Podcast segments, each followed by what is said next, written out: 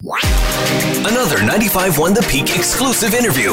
He is our resident economist. Joining us on the line is Andrew Pyle. Andrew, always a pleasure to talk to you. And uh, last week we talked a little bit about uh, China and how that's going to affect the global economy.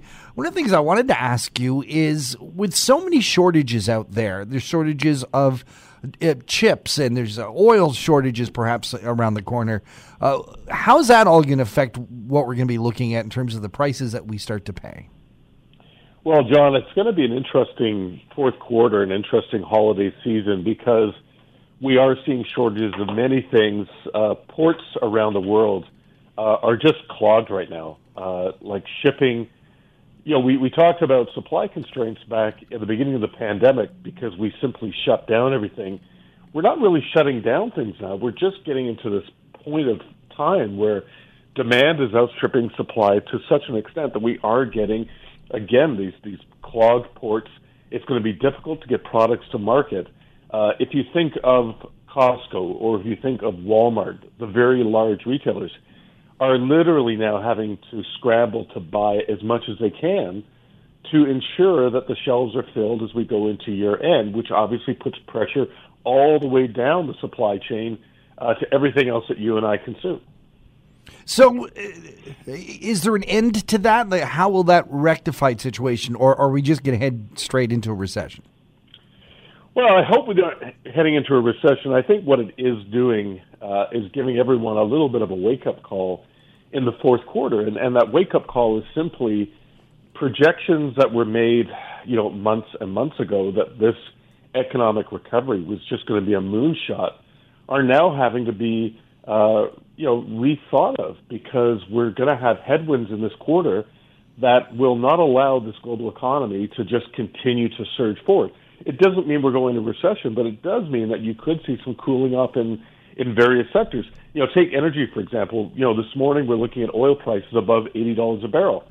Uh, we had projections on the weekend that oil could get to a hundred. Well, you and I both know what happens when oil gets to eighty or hundred dollars pump prices go up, and mm-hmm. that again could put a squeeze on the consumer's pocketbook. So, does it mean that we're going into a recession? No, but does it mean it could slow things down?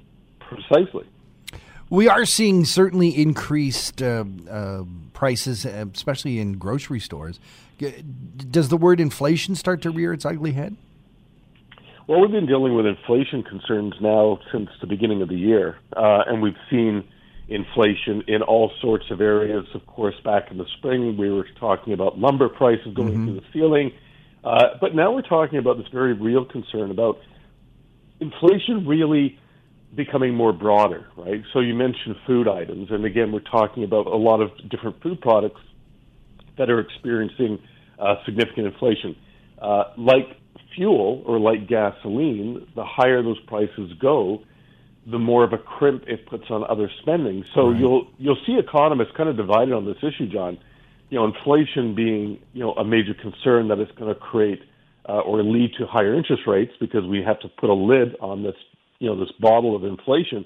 But the other view uh, that I tend to lean to is that inflation in the things that people need to buy could ultimately lead to lower demand for some of those other products, which gives you slower growth and at the end of the day, probably lower inflation. So I don't see inflation as being a long term issue.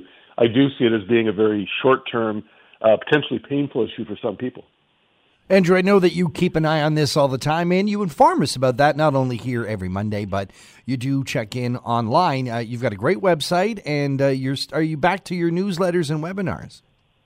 Yeah, we're back to our newsletters, so people can find us at pyle-group.ca or .com, either one. Uh, we're putting up our Friday newsletters again, and we will be restarting our conference calls uh, in the very near future, John. Andrew Pyle is investment advisor and portfolio manager for CIBC Wood Gundy. Thanks for joining us again today, Andrew. Thank you, John and John. Have a great week. Another 95.1 The Peak exclusive interview. For more discussions about your community, visit the Talk of the Town page at thepeakfm.com.